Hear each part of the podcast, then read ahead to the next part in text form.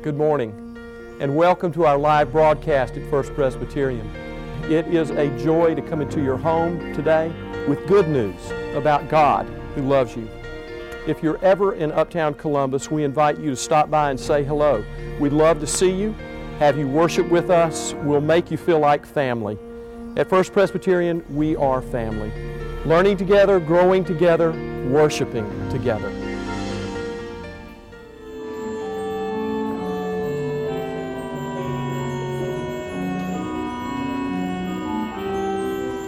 All those who are able, we invite you to stand out of respect for the Word of God, which comes to us today through the power of the Spirit from the Acts of the Apostles, chapter 23, verses 1 through 11.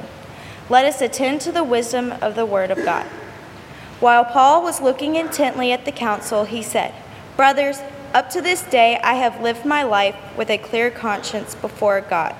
Then the high priest Ananias ordered those standing near him to strike him on the mouth. At this, Paul said to him, God will strike you, you whitewashed wall. Are you sitting there to judge me according to the law, and yet in violation of the law you order me to be struck? Those standing nearby said, Do you dare to insult God's high priest? And Paul said, I did not realize, brothers, that he was high priest, for it is, it is written, you shall not speak evil of a leader of your people. When Paul noticed that some were Sadducees and others were Pharisees, he called out in the council Brothers, I am a Pharisee, a son of Pharisees. I am on trial concerning the hope of the resurrection of the dead. When he said this, a dissension began between the Pharisees and the Sadducees, and the assembly was divided. Then a great clamor arose and certain scribes of the Pharisees' group stood up and contended. We find nothing wrong with this man.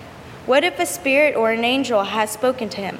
When the, when the dissension became violent, the tribune, fearing that they would tear Paul to pieces, ordered the soldiers to go down, take him by force, and bring him into the barracks. That night, the Lord stood near him and said, Keep up your courage, for just as you, as you have testified for me in Jerusalem, so you must bear witness also in Rome. This is the word of the Lord. Thanks be to God. You may be seated. Once again, you are invited to stand as you are able. For our second lesson, pull the hymn book from the pew rack and open it all the way to the back to page 531, unison reading number 60. As we attune our hearts and minds to God's word from 1 Corinthians in the 15th chapter, as we read together these powerful words together. If Christ has not been raised, your faith is futile, and you are still in your sins. Then those also who have fallen asleep in Christ have perished. If in this life we who are in Christ have only hope, we are of all men most to be pitied. But in fact, Christ has been raised from the dead, the first fruits of those who have fallen asleep. For as by a man came death, by a man has come also the resurrection of the dead. For as in Adam all die, so also in Christ shall all be made alive. But each in his own order Christ the firstfruits, then at his coming those who belong to Christ. Then comes the end when he delivers the kingdom of God to the Father after destroying every rule and every authority and power. For he must reign until he has put all his enemies under his feet. The last enemy to be destroyed is death. I tell you this, brethren flesh and blood cannot inherit the kingdom of God, nor does the perishable inherit the imperishable. Lo, I tell you a mystery. We shall not all sleep, but we shall all be changed in a moment, in the twinkling of an eye, at the last trumpet. For the trumpet will sound, and the dead will be raised imperishable, and we shall be changed. Then shall become to pass the saying that is written Death is swallowed up in victory. O death, where is your victory? O death, where is thy sting? The sting of death is sin, and the power of sin is the law. But thanks be to God who gives us the victory through our Lord Jesus Christ. Therefore, my beloved brethren, be steadfast, immovable, always abounding in the work of the Lord knowing that in the Lord your labor is not in vain. The word of the Lord. Please be seated. Pray with me, please. O Lord, may the words of my mouth and the meditations of all of our hearts be found acceptable in thy sight, O Lord, our rock and our redeemer. And by the truth of your word imparted by your Spirit into our hearts and our lives today, may we live it out today and in the days to come for your glory and Christ's sake. Amen. As I entered into the chapel this morning, somebody said, Pastor, is the sermon going to be on nothing again this week? I don't know if you remember, but that's what the sermon was about last week nothing. I said, Well, at least you were paying attention. I said, I know, I understand now. I need to keep it simple for you, Mac McQueen. So this morning we're going to talk about one thing. The one thing. How many of you are familiar with the movie City Slickers that came out in 1991? Y'all remember that movie? Well, a few of you. Some of you weren't alive in 1991. But it's a great movie. Uh, two of the principal characters uh, were Mitch, played by Billy Crystal, and Curly, played by Jack Palance. Now, Billy Crystal was a office type guy working in Manhattan, approaching his 40th birthday, and he and his friends felt like their lives were like amounting to nothing. They were kind of in the doldrums, no excitement, no real direction. What are we going to do? I have a great idea. Let's go on a cattle drive. And so they leave the city and they go to the great southwest, and there they meet Curly, who is Jack Palance, the old rough and tugged, just the picture of, of the, the consummate cowboy who was going to lead these city slickers uh, on this cattle drive. In one of the scenes, the scene that I'm thinking about this morning, is between Mitch, Billy Crystal, and Curly, Jack Palance. And they're riding on their horses together, and they're having a little conversation. And it goes like this. Jack Palance, Curly, says, Do you know what the secret of life is? And Mitch says, No. What? This, says Curly. Mitch looks at him rather puzzled and bewildered and says, Your finger? And Curly goes on to say, One thing, just one thing. You stick to that, and everything else doesn't amount to a hill of beans, he said. And then Mitch said, That's great, but what's the one thing? And then Curly says, That's for you to figure out. One thing, just one thing the most important thing? Have you figured out what that one thing is? Have you figured out the secret of life?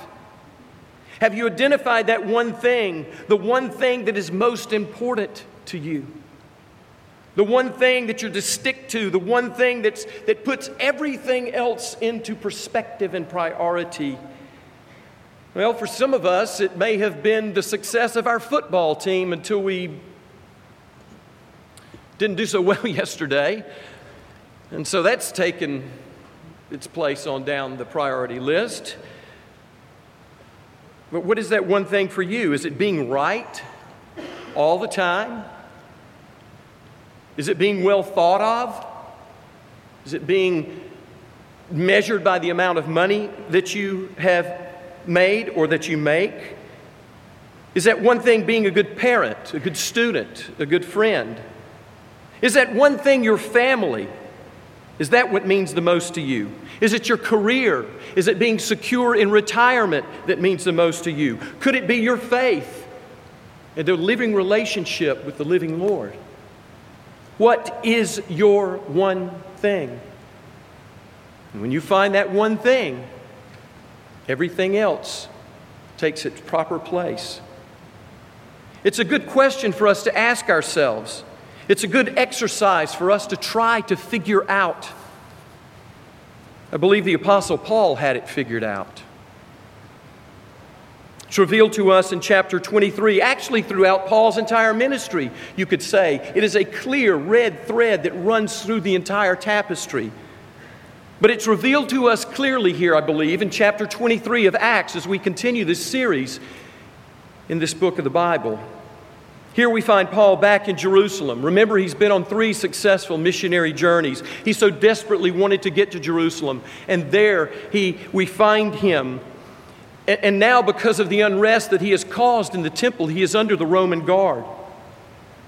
Because of the disturbance at the, at the temple, he is now brought before the Sanhedrin. The Romans want to find out what is it this, that this man has done to cause this kind of commotion. And if there is anything worthy of, of, of, of coming up on charges, then let's deal with it and identify it. And if he needs to go to a Roman court, we'll do that as well. But first, Paul is brought to his own court, the high court, the Sanhedrin, being a Jew and a Pharisee. And right out of the box in the reading this morning, we see that there is an audacious recklessness about Paul. Here he stands in front of the Sanhedrin, the high court of the Jewish people, and he addresses them right out of the box as brothers. That's a no no. That's like calling the POTUS, the, pres- the President of the United States, good buddy. It's just not proper. It is not good protocol. But Paul starts out by calling them brothers when he should have, in proper decorum, addressed them as the rulers of the people, the, the elders of Israel. When Ananias the high priest hears the word brothers come out of Paul's mouth, he requests that one standing next to Paul strike him in the mouth. Well, Paul comes right back at the high priest. And he says, God will strike you, you whitewashed wall. And the reason that Paul jumps back against the high priest saying, strike him in the mouth, because asking that a Jew be struck in the mouth was breaking one of the laws the people. To strike, to strike an Israelite in the mouth was to, was to defame the glory of God. And Paul knew his law. And when Paul calls him a whitewashed tomb, he is making a, con, a, a, a, commentary on his character because Ananias was known to be a rather unscrupulous man in the conduct of his life outside of his public persona. And so Paul calls him a whitewashed wall. He says, You look all good on the outside, all dressed up in your robes, in your garments, but on the inside you are rotting full of rotten bones. And when the people hear Paul speak about the high priest in this way, they say, How dare you speak to the high priest in this manner? And Paul said, Oh my goodness, I didn't know that a person like Ananias could be the high priest, or I wouldn't have spoken to him in that manner. Can you see again how he's piling it on? So now we come in this text to Paul's crowning statement. This is how he gets it rolling, but now we come to his crowning statement, the core of his ministry, the meaning of his life. Here comes his one thing, and Paul says, I'm a Pharisee, son of the Pharisees. And with respect to the hope of the resurrection of the dead, I am on trial. In essence, Paul is saying it is all about the resurrection. Why I am here standing before you today. The resurrection of Jesus Christ. And he doesn't have to speak the name of Jesus, for they all know what he's referring to. This is Paul's one thing his whole ministry, his whole life has been, is, and will be based on this one thing the hope of the resurrection of the dead in Jesus. And not only the belief that Jesus was crucified, that he was dead, that he was buried and risen. it, it is this Saul it is this, this one who was named Saul who met the living Lord on the road to Damascus. We've heard him repeat his story time and time again. And this encounter, Saul's encounter with the living Lord, not at the tomb, But in the living of his life on the road to Damascus, it changed the trajectory of his life. It changed his direction, his purpose, his meaning, and now it has all taken this direction. This because of this one thing, the resurrection of Jesus from the dead, who is the Messiah, the centerpiece, the cornerstone of all of Paul's thought and ministry. And Paul writes about it repeatedly. He preaches about it. And because of the resurrection of the dead, Paul is willing to suffer. He is willing to sacrifice. He is willing to risk it all. He is willing to die to tell this message of God's love, God's power, God's grace, demonstrated and manifest in the risen Lord. He is even willing to lose family and friends. And because of the resurrection of the dead, there is a dividing line that is drawn in Paul's life. And because of his mission and his ministry, there is a dividing line that is established. And so when Paul, standing in front of the Sanhedrin, says what he does about the resurrection of the dead, immediately there is a conflict, a division that is made plain within the high court between the Pharisees and the Sadducees. Because the Pharisees believed in the resurrection of the dead. They believed in the world of the Spirit and the things of angels and the sovereign God. The Sadducees did not believe in the resurrection. That is why they are sad. You see?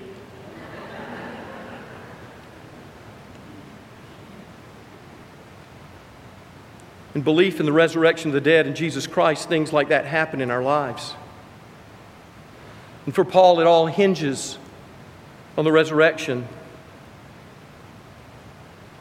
In his letter, part of which we read this morning in chapter 15.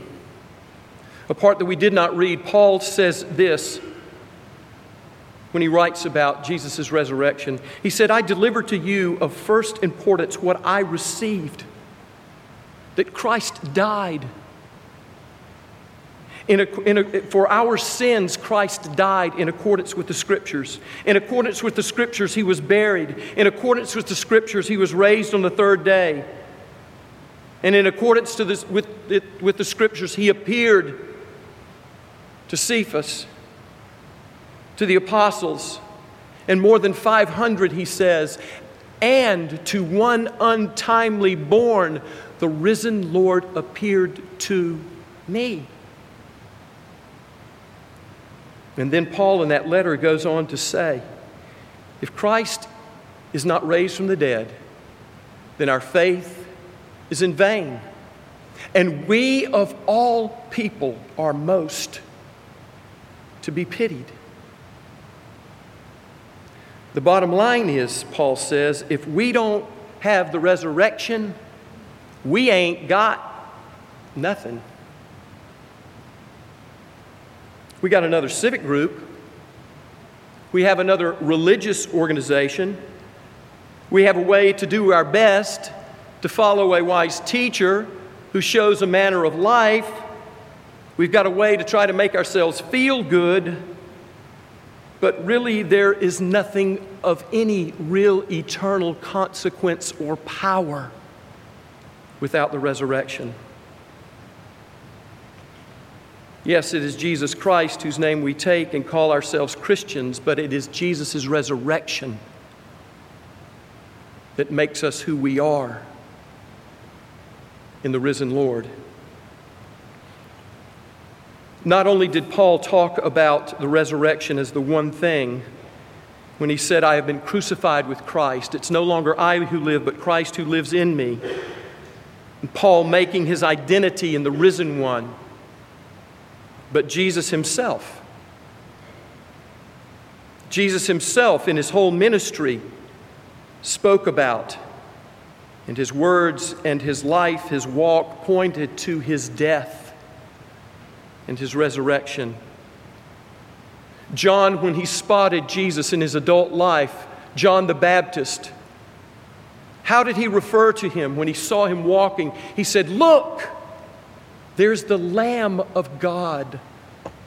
Even the name that Jesus was called as he began his ministry speaks of who he was as the atoning sacrifice who would die for our sins by the shedding of his blood and unite us with God in his rising victorious from the grave. And Jesus predicted his death and resurrection. He foretold it. He even set his face to go to embrace it. He prayed over it and he gave himself to it, not my will, but thy will be done. And Jesus even said about himself in John 11, in his interaction with Martha at the grave of her brother Lazarus and Jesus' friend, when he said, I am the resurrection and the life. He who believes in me, she who believes in me, even though they may die, yet shall they live, and he who and she who lives and believes in me will never die. And then he asks Martha, Jesus says to Martha, Do you believe this? And Jesus asks us the same question Do you believe I am the resurrection and the life? It's a question for us. Do we believe in the resurrection of the dead, the one thing upon which all else hangs, the most important thing? Did you, did you see on the cover of the bulletin the, uh, the quote that I included from Tim Keller? How poignant, how clear. If Jesus rose from the dead, then you have to accept all that he said. If he didn't rise from the dead, then why worry about any of what he said? The issue on which everything hangs is not whether or not you like his teaching, but whether or not he rose from the dead. For if Jesus rose from the dead, then he is the Lord of all and the master of our lives. My theology professor from Columbia Seminary wrote this If we do not take our own gospel about the lordship of the risen Christ seriously, how can we expect anyone else to take it seriously? And that doesn't mean that we have it all figured out, that we understand it completely. No, it is a mystery. And that's okay. In that same letter to the church in Corinth, in the 13th chapter, Paul says, Now we see in a mirror dimly. We, we can only catch images and shadows. We do not see it clearly. But the day will come when we will see face to face. And we will know fully and understand fully, even as we have been fully known. Yes, when we recognize this one thing, that is the crucified, the risen, and the coming Christ, who is and will be the world's Savior, then our task becomes an unbelievably humble, yet confident, even carefree and joyful enterprise. And like Paul, then, we are willing to risk it all. Because in the face of the resurrection, it all changes. In light of this one thing, life, death, and everything in between and beyond is never the same again. As I was thinking about all this, as I was thinking about this one thing this past week, I started thinking about it being All Saints Sunday. And I ask the question why do we read the names of the deceased on or around All Saints' Day? Is it because we want to honor them? Is it because we want to remember them? Is it because we love them? Is it because we miss them? Yes, yes, yes, and yes. But more important than all of that, it is because we believe that we will see them again because of the resurrection, because of this one thing. And Paul writes, Lo, I tell you a mystery. We shall not all sleep, but we shall all be changed in a moment, in the twinkling of an eye, at the last trumpet. For the trumpet will sound, and the dead will be raised imperishable, and we shall be changed. And then shall come to pass the saying that is written Death has been swallowed up in victory. O death, where is your victory? O death, where is thy sting? The sting of death is sin, and the power of sin, the law. But thanks be to God who gives us the victory through Jesus Christ, the risen one. That is the one thing. And so, brothers and sisters, be steadfast, immovable, always abounding in the work of the Lord, knowing that in the Lord your work is not in vain. Thanks be to God. Amen and amen.